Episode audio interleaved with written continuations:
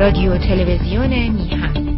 برنامه های ما را در شبکه های اجتماعی به نشانی میهن تیوی وان دنبال کنید. همچنین پخش زنده رادیو و تلویزیون میهن همراه با مقالات تحلیلی و تازه ترین اخبار جهان به زبان انگلیسی در وبسایت ما به نشانی میهن تیوی دات کام در دسترس شماست.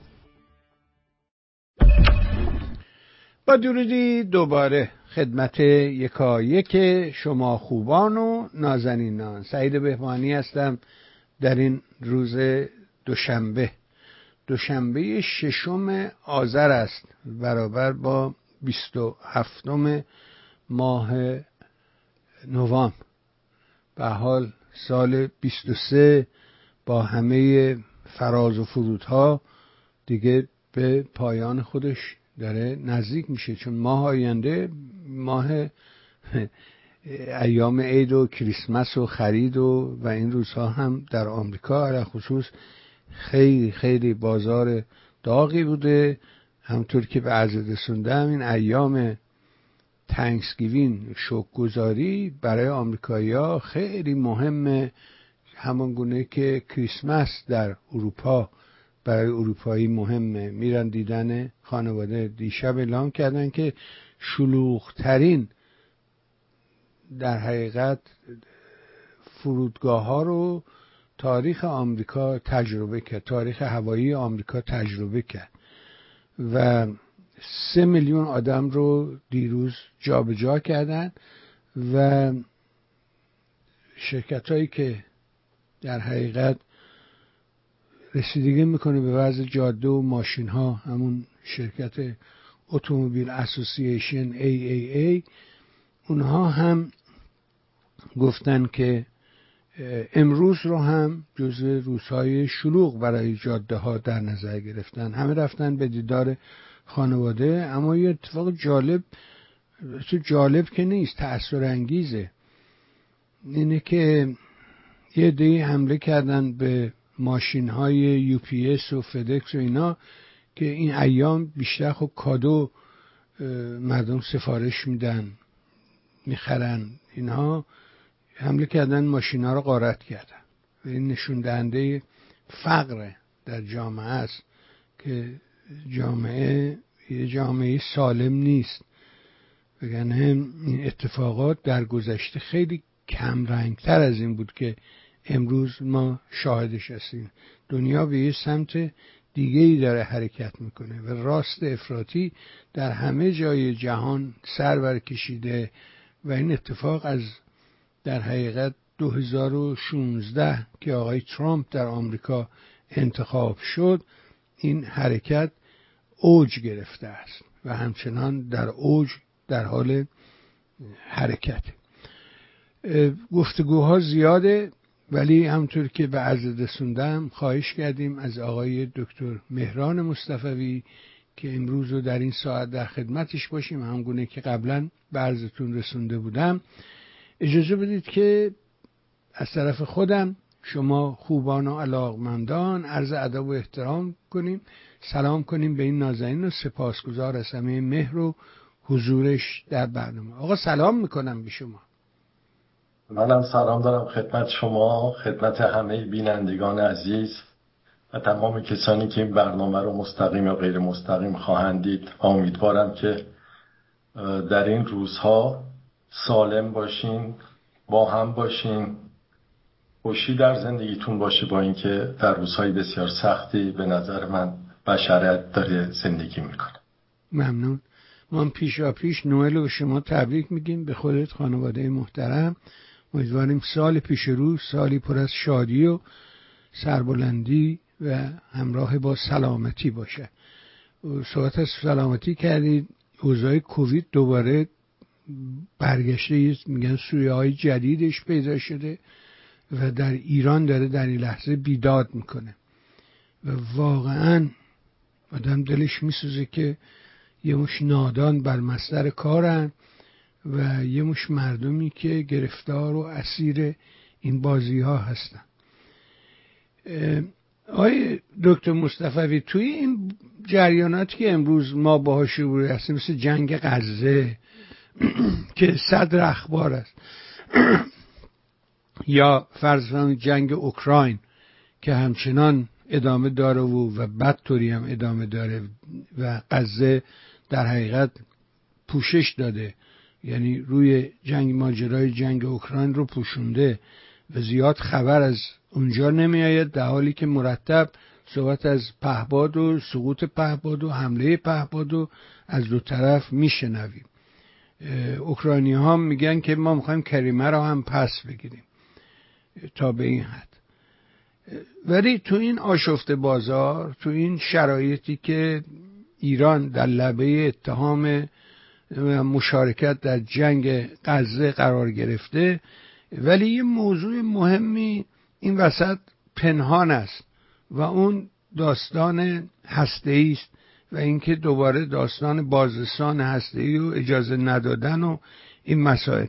دارم می‌خواد شما به عنوان شخصیتی که این مسائل رو به راستی نزدیک دنبال می‌کنی هم از منظر آکادمیک متخصص هستید در این رشته تحصیلات کردید. هم مشغول هستید در این کار و هم عشق به میهن داری و ایران رو هیچ وقت از نظر دور نداشتین. بفرمایید ببینیم که اوضاع چیست چگونه است و چه اتفاقی داره میفته. بفرمایید تا بیشتر. خدمتتون ارز کنم که قبل از هر چیز من باید تکرار کنم که سیاست هسته جمهوری اسلامی از آغاز تا امروز هیچ گونه نقشی برای اقتصاد ایران ندیده و نداره و نخواهد داشت. سیاست غنیسازیش. و همینطور که الان دیگه همه می‌دونن در آغاز جمهوری اسلامی می‌خواسته بمب رو بسازه موفق نشده و این سیاست غنیسازی رو ادامه داده و الان 20 ساله که کشور رو در بحران نگه داشته با هزینه های بسیار بسیار بالا. وقتی میگیم بسیار بالا دیگه صحبت از صدها میلیارد دلار هم نیست بلکه بسیار بیشتر که به علل مختلف بر اقتصاد کشور و بر مردم ایران وارد اومده. خب الان هم این سیاست هستهیش رو ادامه میده سیاست غنیسازیش رو ادامه میده. هدفش از این سیاست غنیسازی چیست؟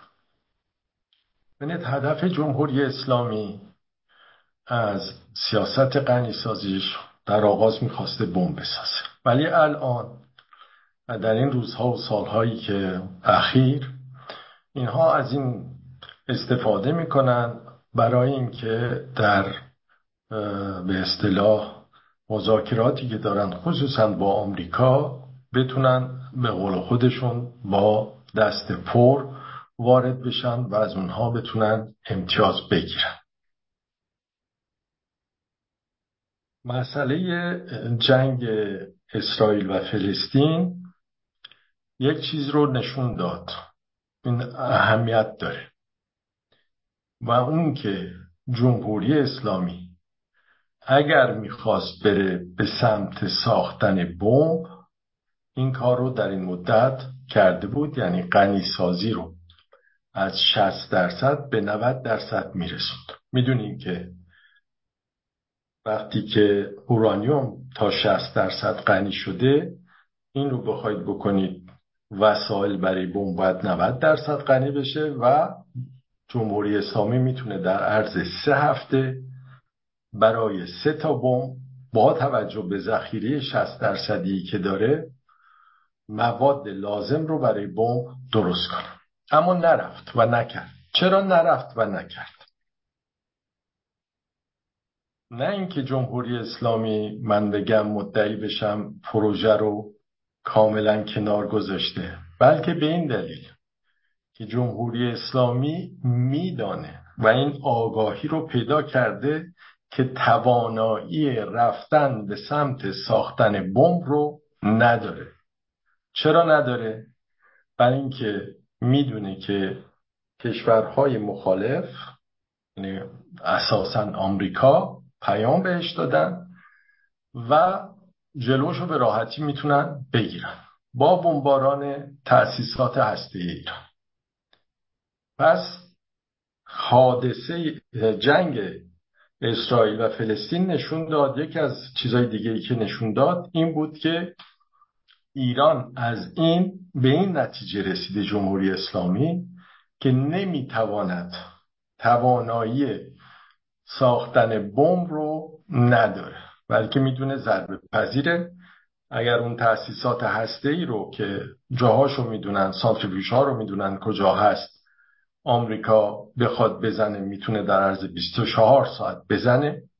و اگر این کار رو بکنه برنامه هسته و غنیسازی حداقل چندین سال عقب میفته تا اینکه ایران بتونه جاهای دیگه به طور مخفیانه عمل بکنه درست بکنه و دوباره غنیسازی زیرزمینی راه بندازه و بتونه بره به سمت سوی بوم ساختن.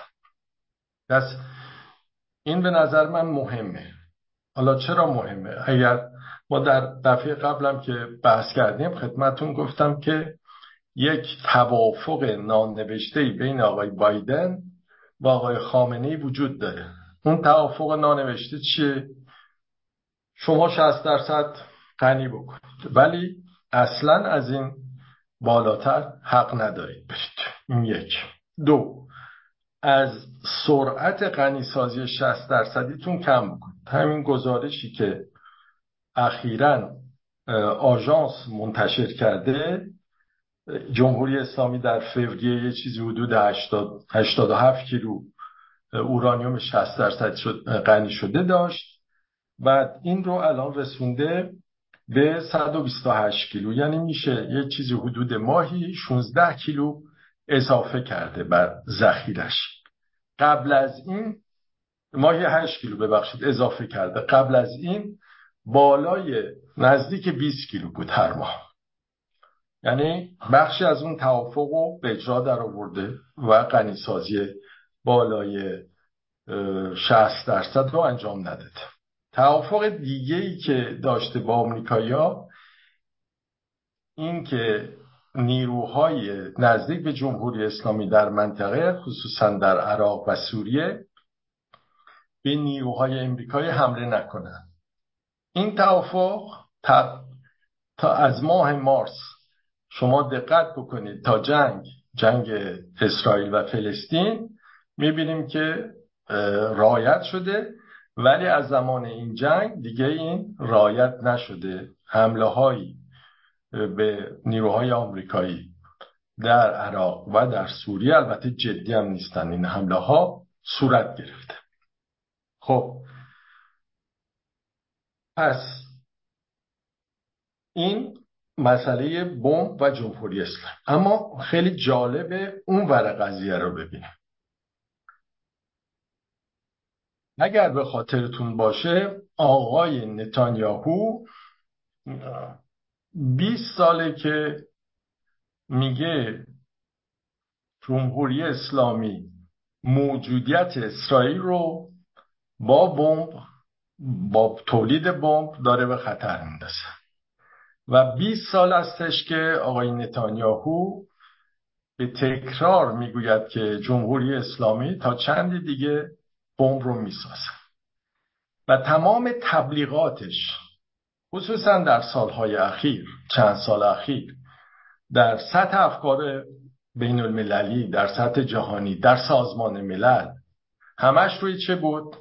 خطر بمب اتمی جمهوری اسلامی یه دفعه چه اتفاق افتاد؟ با حمله ای که حماس در هفت اکتبر به اسرائیل کرد یک دفعه اون خطری که هیچ وقت در نظر نگرفته بود و فقط بمب ایران رو تونسته بود در افکار عمومی تبلیغ بکنه و به صورت خطر خیلی مهم و جدی و عاجل این رو نشون بده. یک دفعه چند تا نیروی حماس حمله می‌کنن و با اون وضعیتی که الان دیگه همه می‌دونیم حدود 1200 نفر رو به قتل میرسونن و 250 نفر رو هم می‌برن به غزه.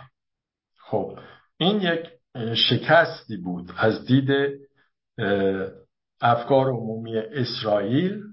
نسبت به آقای نتانیاهو به دو علت. یکی این که خطر بمب ایران رو خیلی بزرگ کرده بود و به اون خطر جدی که برای دولت اسرائیل داشت یعنی رشد حماس در, در غزه و کمک, کمک هایی که گرفته بود حماس و باش تونست بیاد و در اسرائیل عملیات مهم انجام بده. می‌دونیم بزرگترین ضربه رو در تاریخ اسرائیل در تمام تاریخ اسرائیل این عملیات به اسرائیل وارد کرد. به اسرائیلی ها وارد کرد.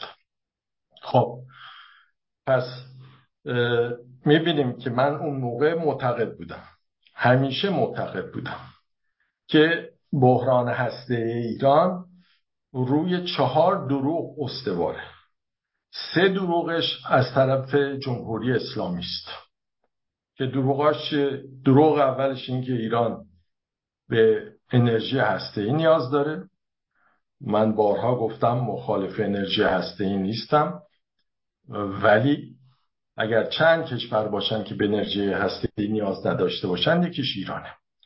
دو ایران به غنی سازی احتیاج داره که از همه مسخره تر یعنی شما حتی اون نیروگاه بوشهر هم که می‌خواستید را بندازی و اون احوال و وضع را انداختید احتیاج به غنی سازی نداره.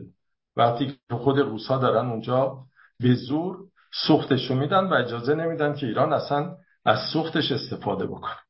و سومی هم مربوط به راکتور آب سنگینی بود که دیگه توی قلب اون سیمان ریختند و اونو بستند و فعلا اون رو رها کردن. اون وسیله بود برای ساختن بمب پلوتونیومی و غنیسازی وسیله بود در آغاز برای ساختن بمب اورانیومی. از این سه دروغ جمهورکار جمهوری اسلامی. ولی یه دروغ هم خارج از کشور اسرائیلی ها می‌گفتن. شما مراجعه کنید به مطبوعاتشون. شما مراجعه بکنید به نظر مسئولان سیاسی اسرائیل.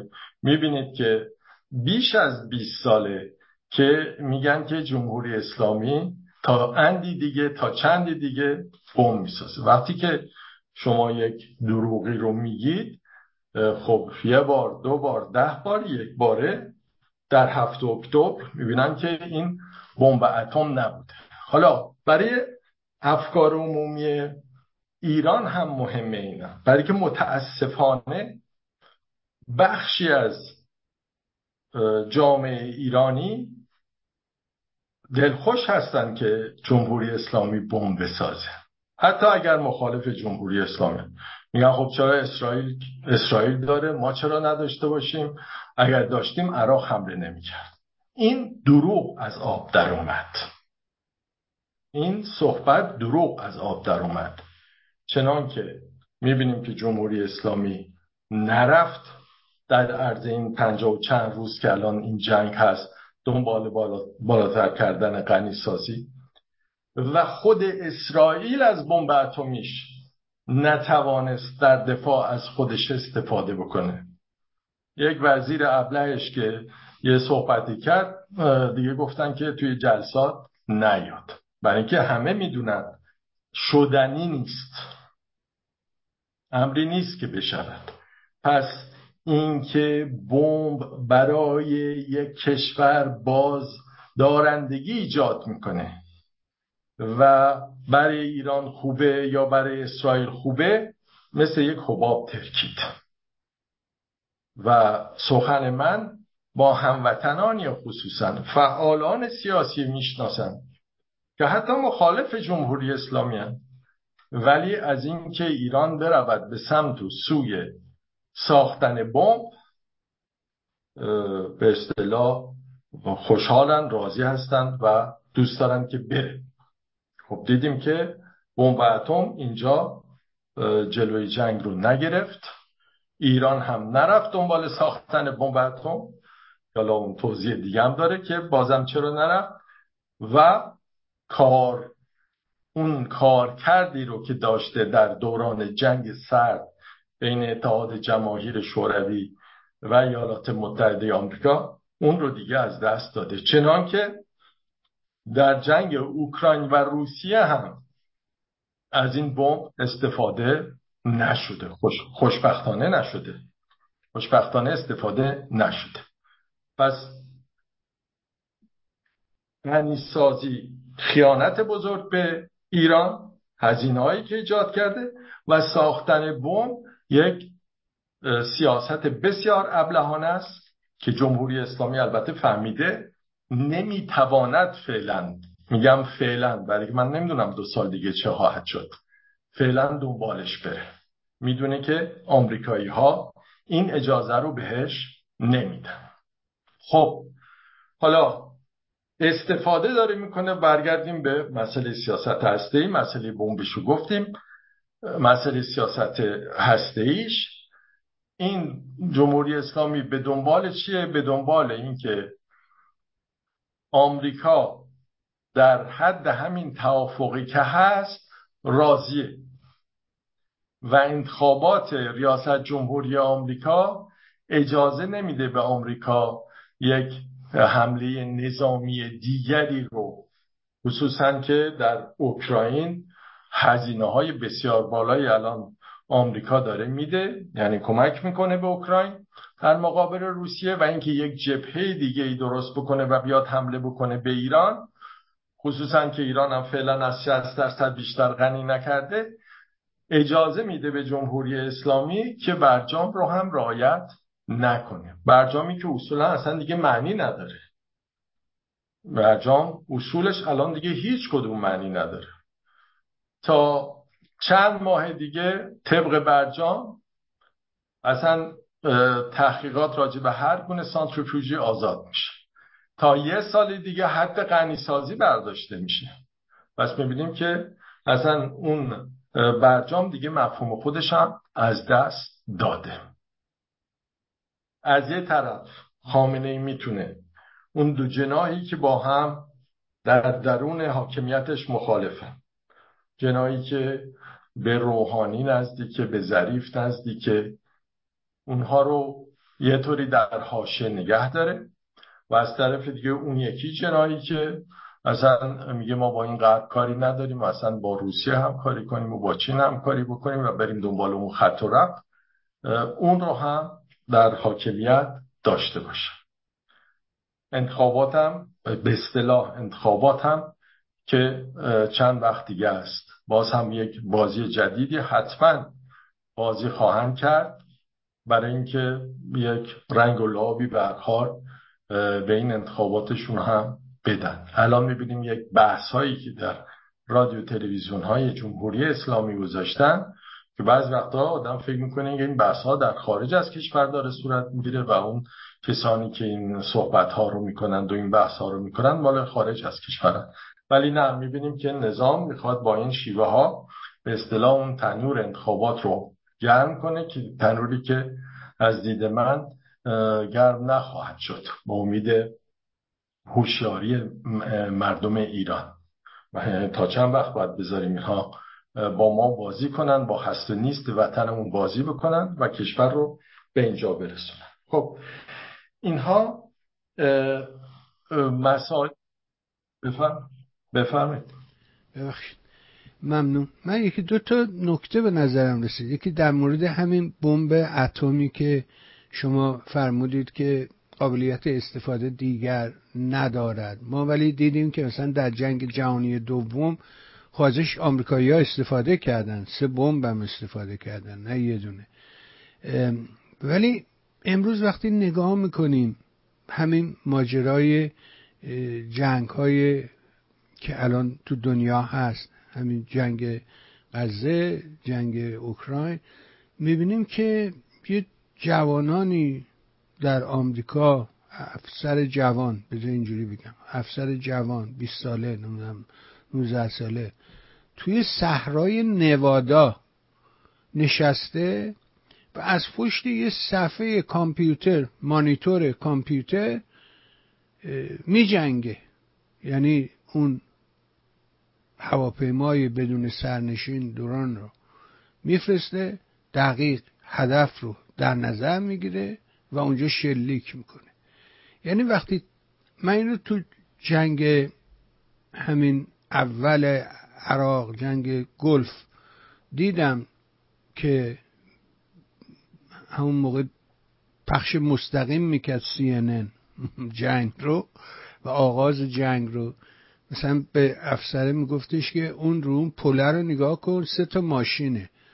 اون دومی رو بزن و اون از بالا هدف می‌گرفت و دومی رو می‌زد. وقتی جنگ به چنین نقاطی رسیده که یه آدمی تو یه جای دیگه دنیا نشسته و می جنگه و درست می جنگه دقیق می جنگه و دیگه نیازی نیست شمشیر دست بگیریم بریم تن بتن به همین دلیل دیگه فکر می‌کنم نیاز به اتم و بمب اتم انداختن هم یه جورایی منتفی شده چون که ماجرای جنگ از اون شیوه ها خارج شده و به جنگ الکترونیک در حقیقت ما نزدیک شدیم. اون یارو ماجرای فیلم استار وارز که تو دهه ابتدای هشتاد اواخر هفتاد سینما نشون می‌داد. ما واقعا وارد همون جنگ ستاروار جنگ ستارگان شدیم. انقدر ماجرا دقیق و پیچیده شده که دیگه نیازی نیست مثلا یه بمب بزنیم یا مثلا چرا صد آدم بیخودی کشته بشه. همین تو همین ماجرایی که الان در غزه هست همه گرفتاری بر سر اینه که میگن آی زدی کشتی بیگناهان خب درستم میگن. خب یه سری آدم بیخودی کنار خیابان داره راه میره باید بمب بخوره. برای چی آخه؟ چه دلیلی داره که این تو سر این خراب بشه؟ من فکر می‌کنم بله این, بله. این صحبتی که می‌کنید شما کاملا درسته.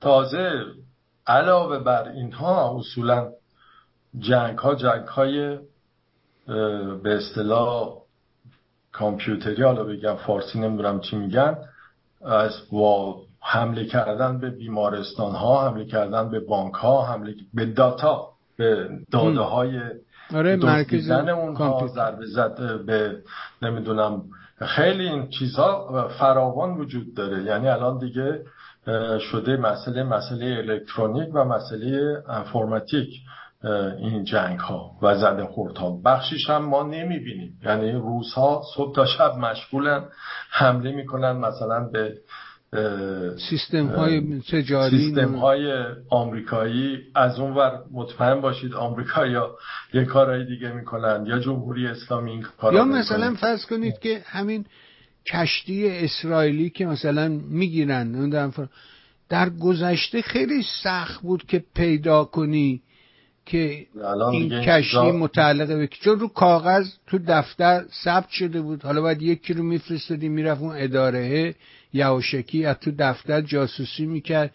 ولی امروز همه چیز روی وب و رو بله. شبکه اجتماعی رو شبکه های نتورک و اینا قرار داره. بنابراین به راحتی قابل دسترسی یعنی وسعت اطلاعات انقدر زیاد شده که یه جوری خودش از تبدیل شده به یه حیولا و به یه دشمن واقعی. یه موردم در مورد این ماجرای نیابتی های جمهوری اسلامی که شما فهمیدید که قرار نبوده و, و نکردن ولی در این جنگ عمل کردن. امروز بی بی سی دیدم که تو این بخش ساعت شیش بعد از ظهرش میگه که این عده ای از این تعداد گروگان هایی که در دست گروه های حماسی هستند در واقع در دست حماس نیستند اینا در دست جهاد اسلامی هستند که وابسته به ایران و جهاد یعنی حماس کنترلی روی اون بخش نداره.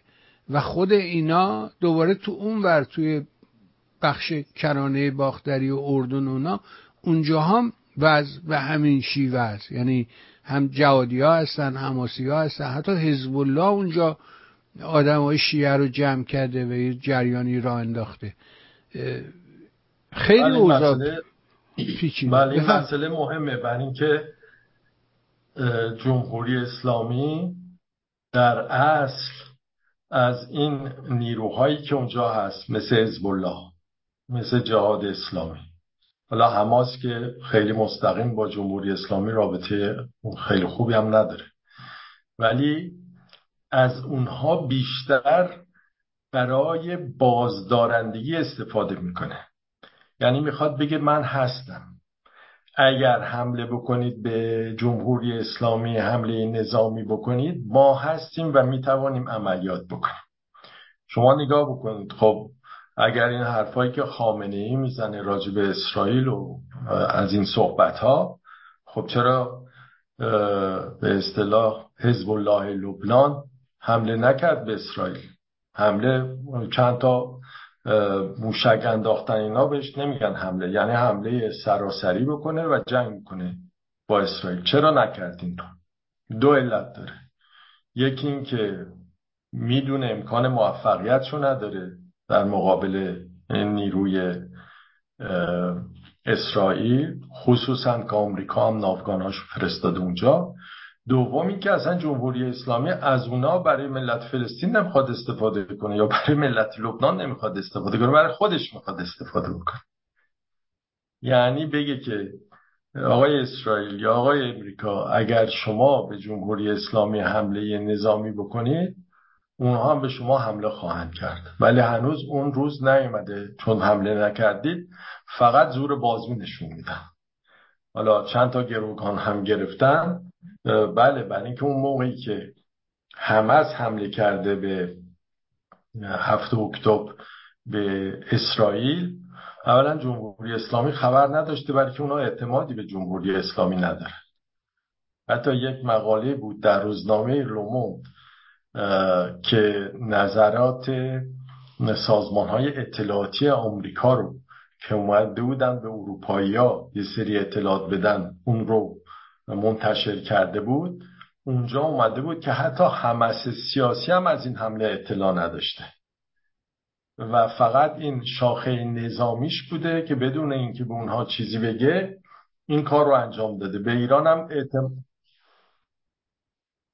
بله اونها حمله کردن که آقای یحیی سنوار رهبریشونه داره و اسرائیل داره همه کار می‌کنه که بتونه اون دستگیر کنه آره دیگه رهبر گروه عزالدین قسام.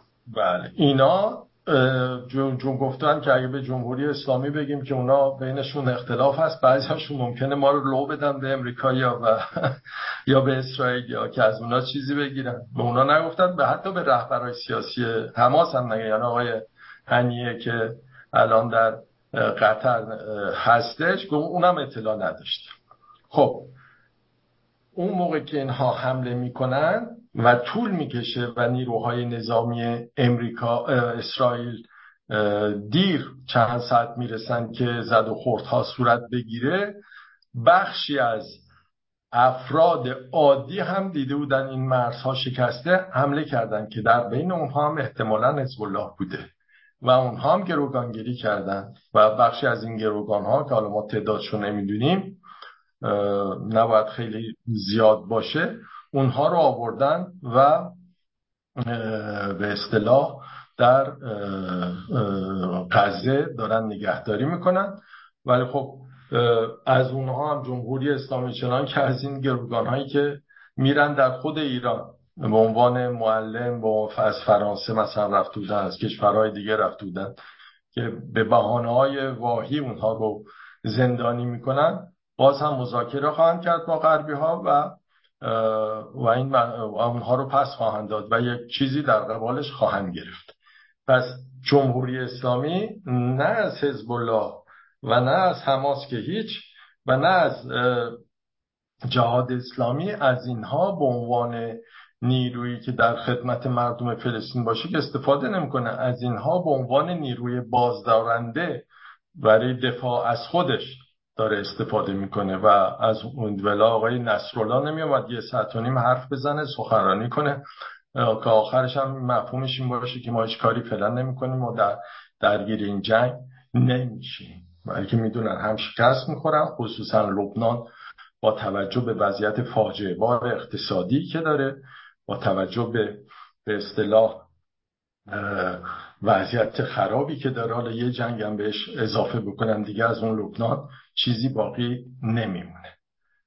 این از دید من مسئله مهمی. و اگر بخوایم مسئله جنگ رو در نظر بگیرید من یک گفتم آقای نتانیاهو اشتباه بزرگی که کرد این مسئله بمب ایران رو بیش از اون واقعیتی که داره بزرگ می‌کرد. و البته جمهوری اسلامی خیلی خوشش میآمد. شما فکر نکنید جمهوری اسلامی بدش میومد در لحن میگن که ما به اصطلاح دنبال بم نیستیم و اینا. ولی جمهوری اسلامی می‌دونه که بخشی از بخشی از جامعه کیف می‌کنه از این مسئله که مثلا آقای نتانیاهو بگه اینها دارن بم می‌سازن. خب یعنی خب. قدرتشو نشون میده دیگه قدرت قدرتشو نشون میده. آقای نتانیاهو هم این قدرت رو هی بزرگش می‌کرد هی بزرگش می‌کرد. پوچ رو هی بهش بزرگش می‌کرد. جمهوری اسلامی خودش رو بکشه اگر الان هم ولش کنن دو سال سه سال طول می‌کشه یک چیز بمبی بسازی که بتونه ازش استفاده بکنه. اسرائیل 200 تا بمب داره. خب این موشکاش و هواپیماهاش و اینا هم اصلا قابل مقایسه با ایران نیستن سیستم دفاعیش هم با, ایران قابل مقایسه نیست. با این خیلی چیز ساده برای فهمیدن. چه شکلی می‌تونه ضربه بزنه؟ بس به جای دیگه که نمی‌خواد ضربه بزنه میگه اسرائیل رو می‌خواد از بین بره حالا به حال اینها به نظر من ظروف مرتبطه هستن. یعنی آقای نتانیاهو در اسرائیل و آقای خامنی در ایران. حالا چیکار کرده؟ یکی مسئله بمب بزرگ کرده. دوم اومده صلح ابراهیم. یعنی ما با کشورهای عرب خلیج فارس دوست میشیم. برای چی دوست میشیم؟ برای که مسئله فلسطین دیگه تموم شده. ببینید مسئله اساسی اینجاست. انسان نباید وارد شوق و ذوق ها و طرفداری های به اصطلاح تشین بشه. چه از این ور چه از اون ور باید واقعیت رو بگه. واقعیت این استش که بخشی از جامعه اسرائیلی به هیچ وجه نمی‌خواد که فلسطینی وجود داشته باشه.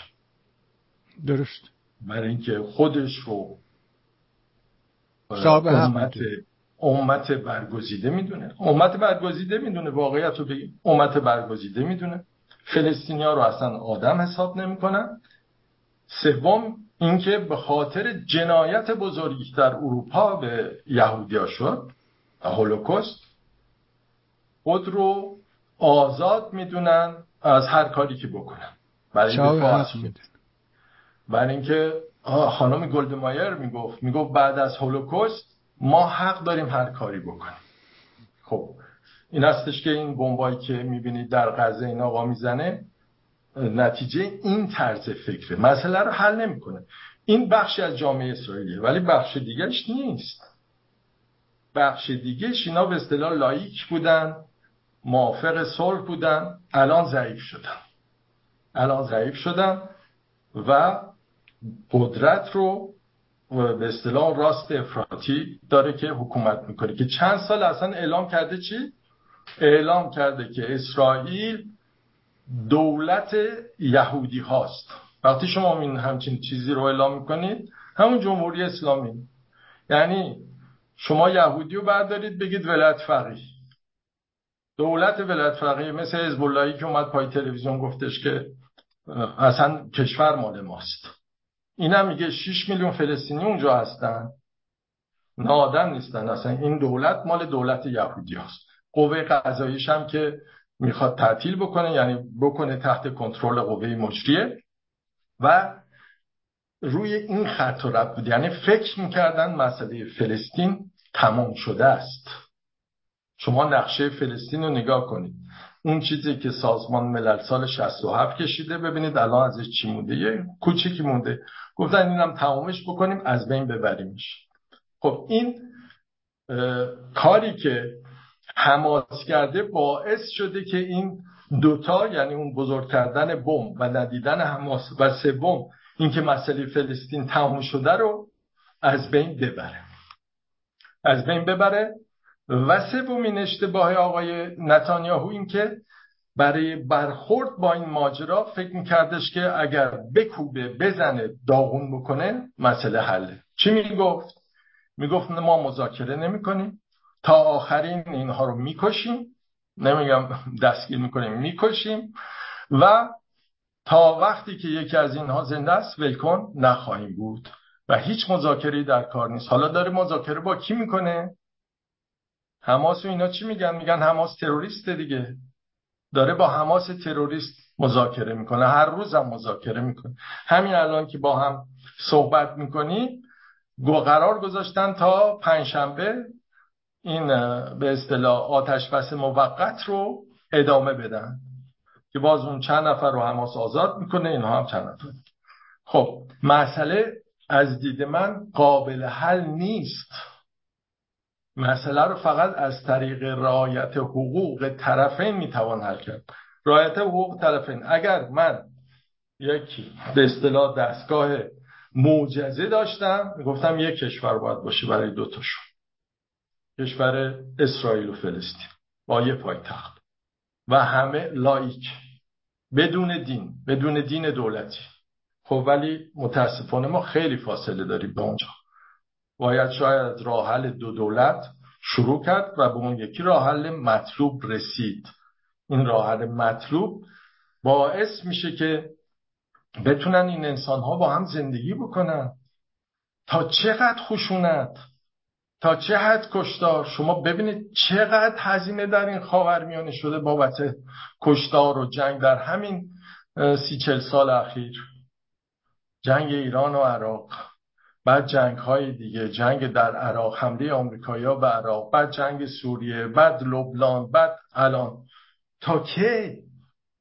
به کجا می‌خواد بره این انسانیت؟ خواهیم تا جایی بریم انسانیت باقی نمونه. خب این یه نیاز به تغییر و تحول فکری در مردم اسرائیل داره و در مردم فلسطین. حماس هم میگه باید فلسطین از بین بره.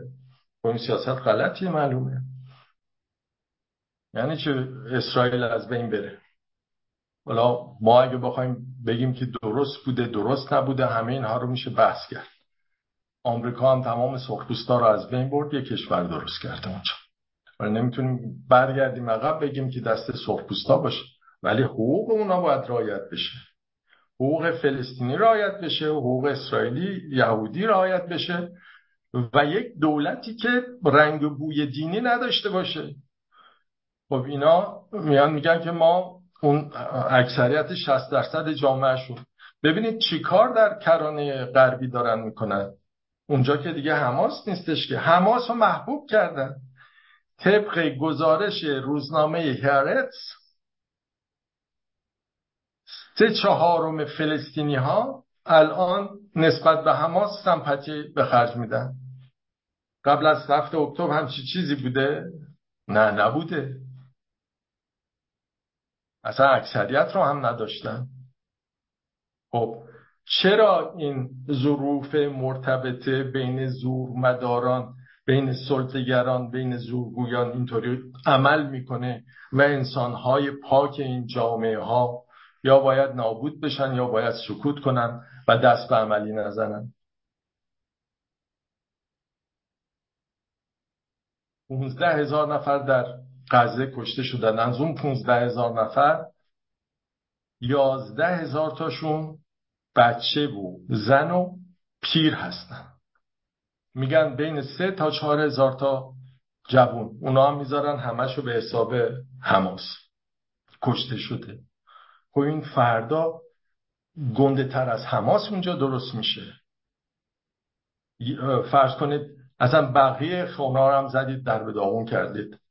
راحل پیدا نمیشه درش. چند سال دیگه یه گروه دیگه ایجاد میشه. همین دوباره تسلسل خشونت. خب باید اون خشونت رو ریشش رو خوشگون به نظر من کشورهای آمریکا و اروپایی مسئولیت دارند به وظیفه بین المللی خودشون عمل نکردن.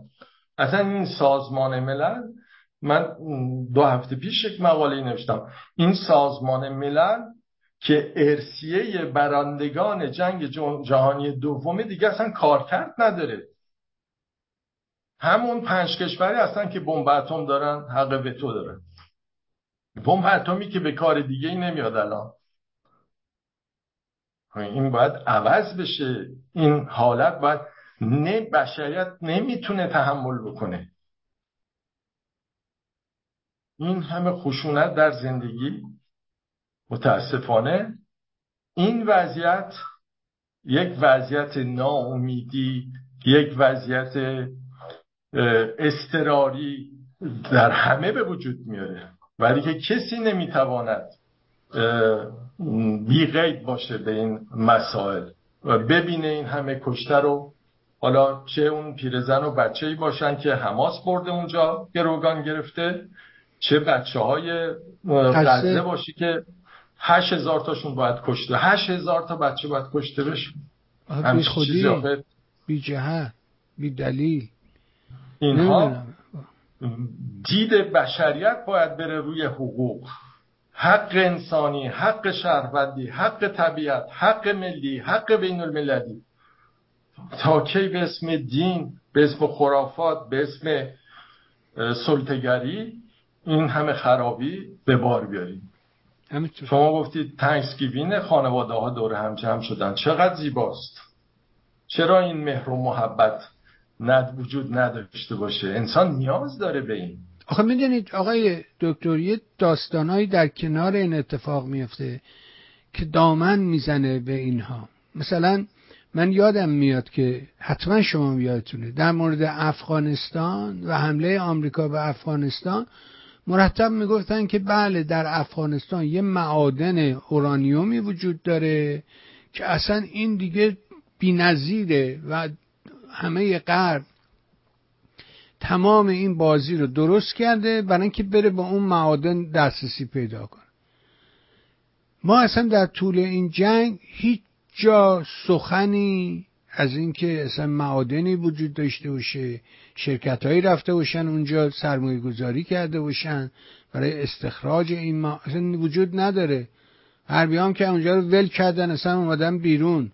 امنیتی اصلا وجود نداره که شرکتی بتونه بره اونجا کار این استخراج انجام بده. همین هم مزخرفات رو امروز در مورد قزم میشنویم که بله در اونجا میادین نفت و گاز پیدا شده. و نتانیاهو نقشه رو کشیده که بره و تمام این نفت و گاز رو برای خودش بردار این اخبار جل این نوع اخبار دروغ من نمی‌دونم ریشش. از دید من حالا ممکنه اونجا باشه ولی اهمیتی نداره اون نفت و گاز اصلا. برای نتانیاهو. نتانیاهو دنبال همین دو تا راه حل ما داریم. فردای این جریانات هفت اکتبر و بعدش هم حمله اسرائیل.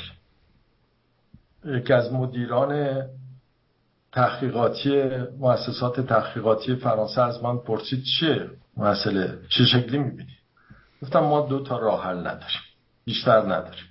یه راه حلش اینه که هیتلر اسمش گذاشت final solution. یعنی یهودی ها رو از بین ببریم. کاملا. آشویتس درست کرد و نمی‌دونم من خودم 25 سال پیش گفتم حتما باید برم یه سری اونجا آقای بهبانی رفتم واقعا انسان خیلی حالت بد.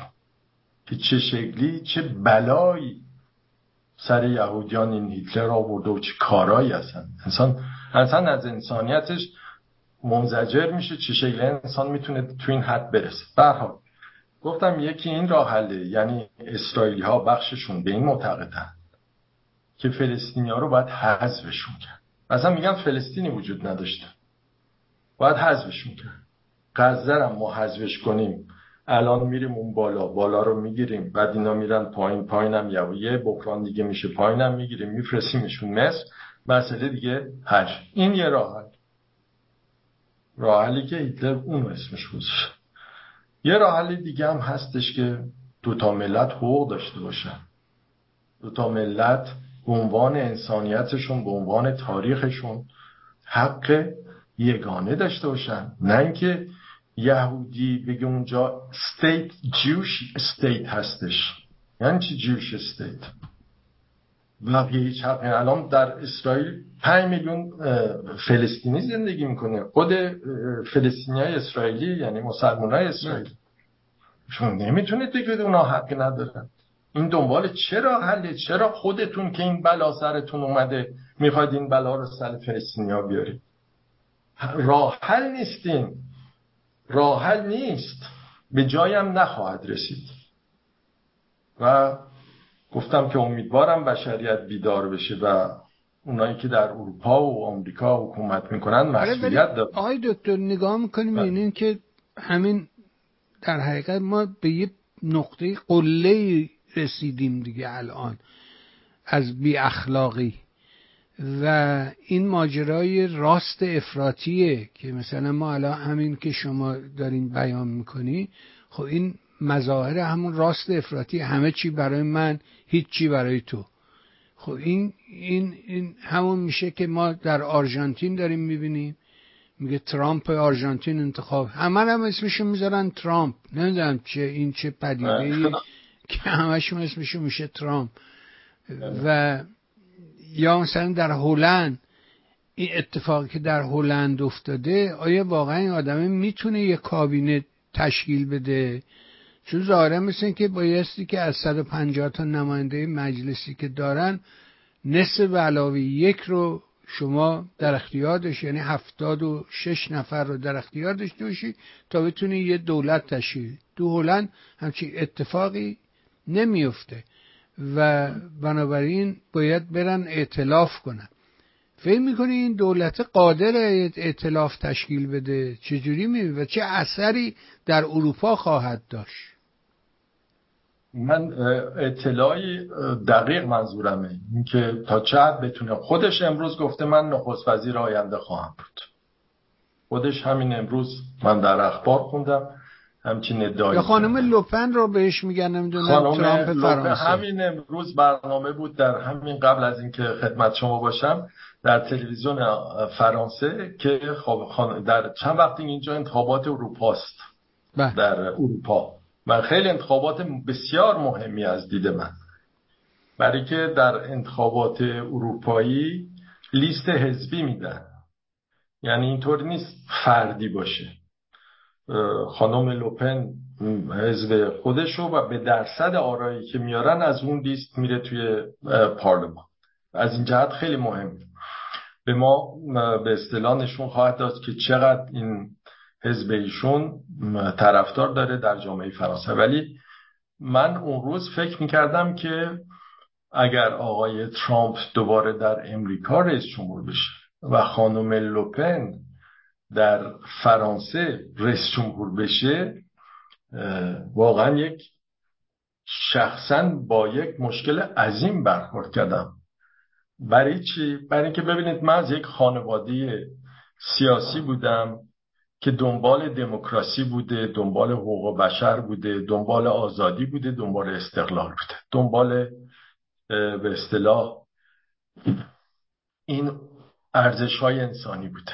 ولی وقتی که اومدم فرانسه واقعیت اینه. تاریخ فرانسه فیلسوفای فرانسه روشنفکران فرانسه به من خیلی چیزها یاد دادن. و اینها این باورهایی که نسبت به دموکراسی حقوق بشر حقوق انسانی داشتم و دارم در این 45 سال عمیقتر و عمیقتر شده. یک باره می‌بینم من در جامعه هستم که دو سومش این باورها رو قبول نداره دیگه. این اصول دیگه قبول نداره. خودم تنها حس کردم یک باره. می‌بینم که از هر سه نفر فرانسوی که من باش صحبت می‌کنم احتمالا دو نفرشون مخالف این حرفها هستن.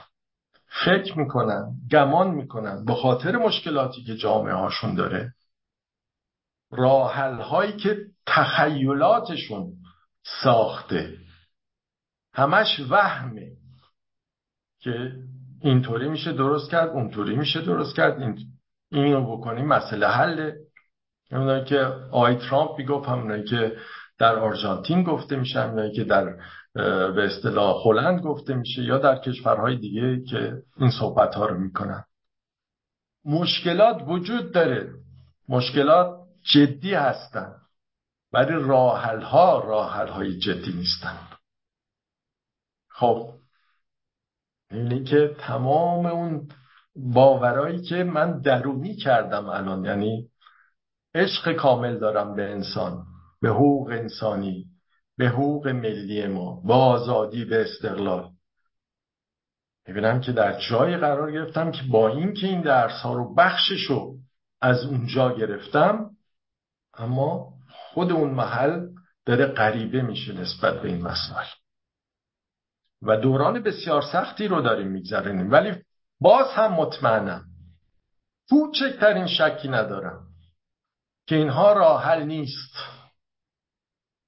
راه حل واقعا از طریق حقوق رایت حقوق و عدالت می‌تونه صورت بگیره.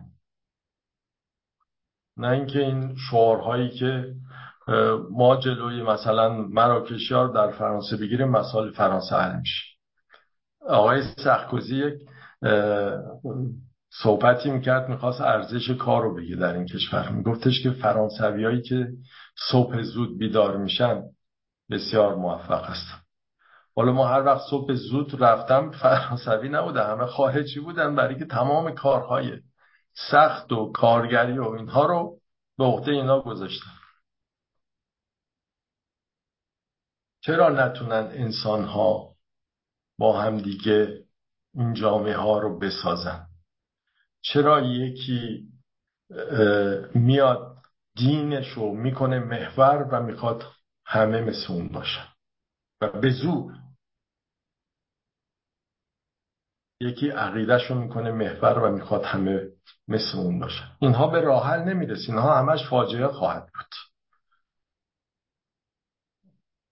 رئیس شدن آقای ترامپ در آمریکا به نظر من یک فاجعه بسیار بزرگه. خصوصا تجربهش رو دیدم.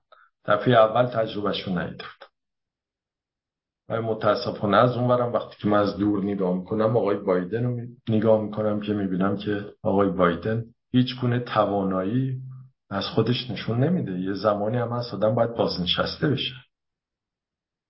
نمی‌دونم در حزب دموکرات آمریکا چه میگذره یا در گروه های دیگه چه میگذره که دنبال راه حل جدی نیستن. حال در دوران بسیار سختی زندگی می‌کنیم. خیلی خیلی وحشتناکه.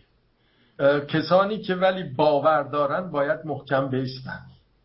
هیچ راه حل دیگه ما نداریم آقای خب شما نگاه می‌کنیم مثلا آقای ترامپ خودش به شخصه آدم کتابخون و نمی‌دونم اهل درس و مشق و فحص و بحث نه نیست. یه معاملات ملکی بزرگی داره و به همون شغلش مشغوله در کارش هم تبهر داره. از اون راه هم پول زندگی ساخته و برای خودش صاحب ثروت و مکنت شده.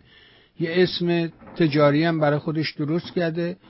اون اسم رو روی ساختمون می‌ذاره پولشو می‌گیره. انسان شما یه ساختمونی داری مال خودته.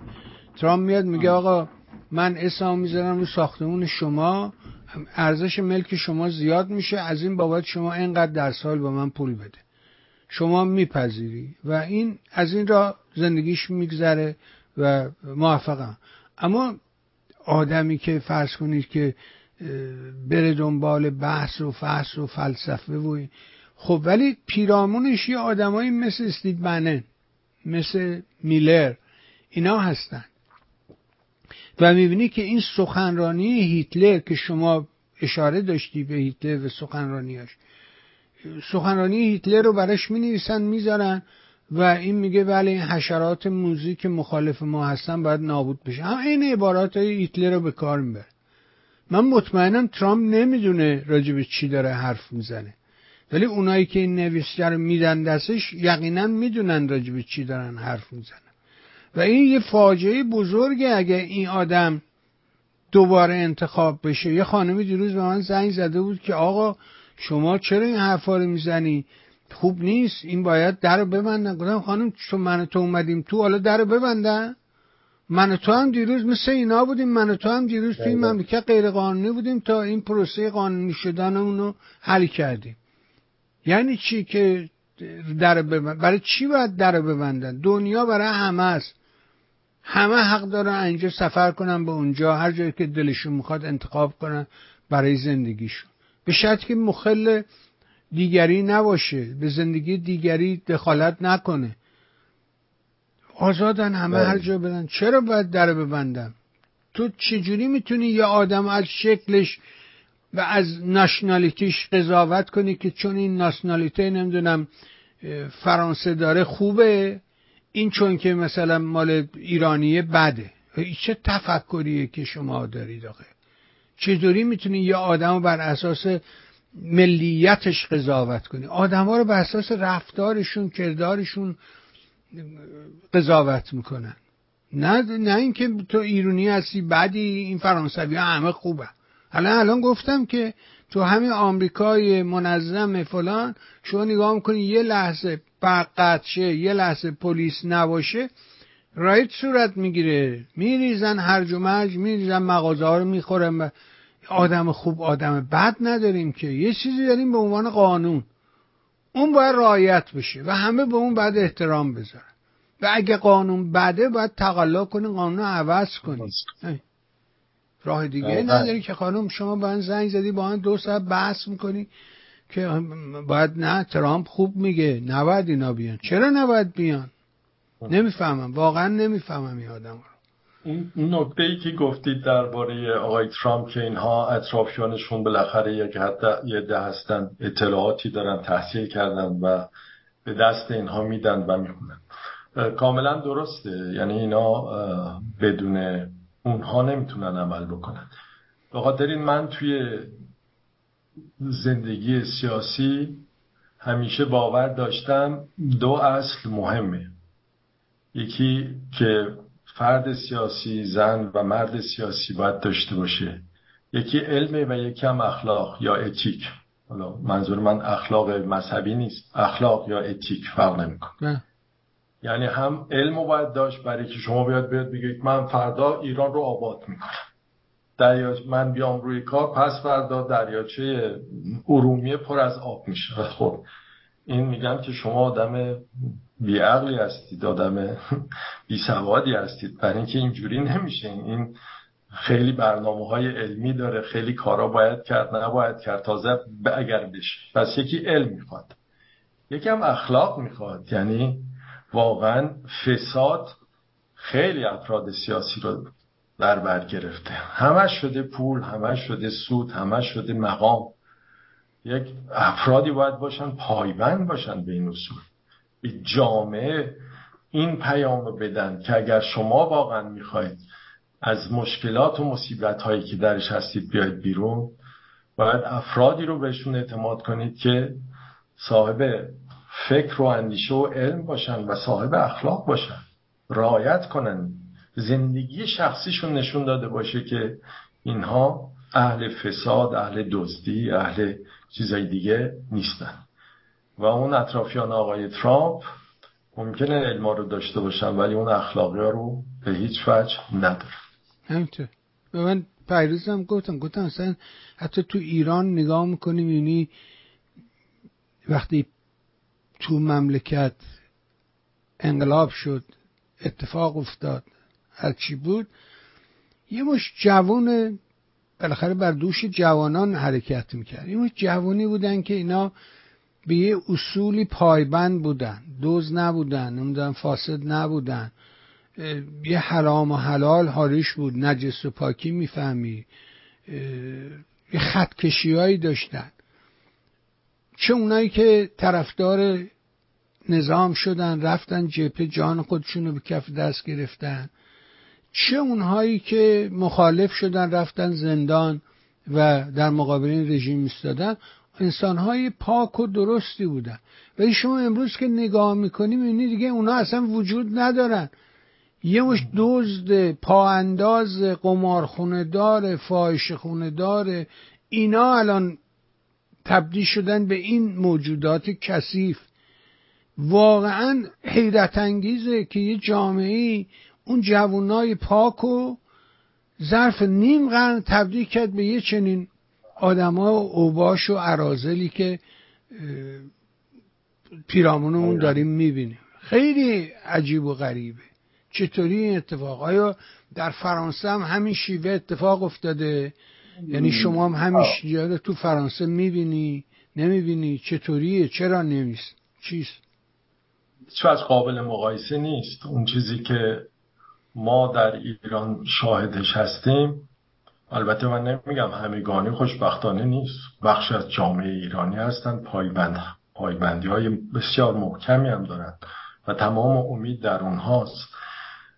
ولی این فروپاشی اخلاقی که در بخشی از جامعه می‌بینیم و وقتی که کسانی که حکومت می‌کنن اینا به اصطلاح باید اخلاق به جامعه مدعی این بودن که برای اخلاق اومدن دیگه. مدعی نبودن که برای قدرت اومدن. نه. مدعی بودن که اومدن اخلاق جامعه رو. وقتی خودشون فاسدترین فاسد ها هستن جنایت ترین جنایت ها هستن اون جامعه تمام این باورش از, از بین میره. و این فروپاشی به وجود میاد که الان هست. ولی این فروپاشی عمومی نیست. من می‌بینم و می‌دونم هستن در جامعه ایران کسانی که زحمت می‌کشن کسانی که ممکنه تنها باشن در اقلیت باشن ولی ایستادن. و امید ما به همون بخش اینها می‌تونن جامعه رو تغییر بدن. می‌تونن یک پالایش جدیدی یک فضایی ایجاد بکنن که ما از این لجنزاری که درش افتادیم و این رژیم ساخته. واقعا لجنزاره و بیایم بیرون و خودمون رو راحت کنیم یک ایران دیگه بسازیم. حتما. امیدوارم که در این خط همه کار کنیم. حتما. با کمک شما بزرگان و نازنینان. آقا بسیار ممنون. سپاسگزار از همه مهر حضور و فرجهی که در اختیار ما قرار میدی. مثل همیشه برای خودت عزیزانت خانواده محترم و گرانقدر همسر دانشمندت از صمیم قلب آرزوی بهترین دارم تا فرصت دیگر و گفتگو دیگر. پیشاپیش سال نورم به شما تبریک میگیم. ممنون از شما. خیلی ممنون. شما هر جا هستید شاد و سلامت باشید. خیلی ممنون. خدا حافظ. قربان شما. بها شنیدیم فرمایشات آقای دکتر مهران مصطفی رو. امیدوارم این گفتگوها کمکی به ما کرده باشه. اگر این برنامه چون سایر برنامه مورد توجه شما هست مهر کنید سایت میهن رو به دوستان معرفی کن و تا بتونیم در کنار هم در حقیقت این راه پرپیچ و خم رو به سرمنزل مقصود برسونیم و شاهد ایرانی آباد و آزاد باشیم. تا این نظام جرسومه بر سر کار هست جهان روی آسایش نخواهد.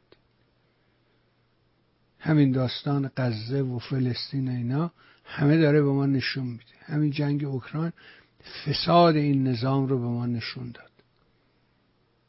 ممنون از شما که دنبال می‌کنی.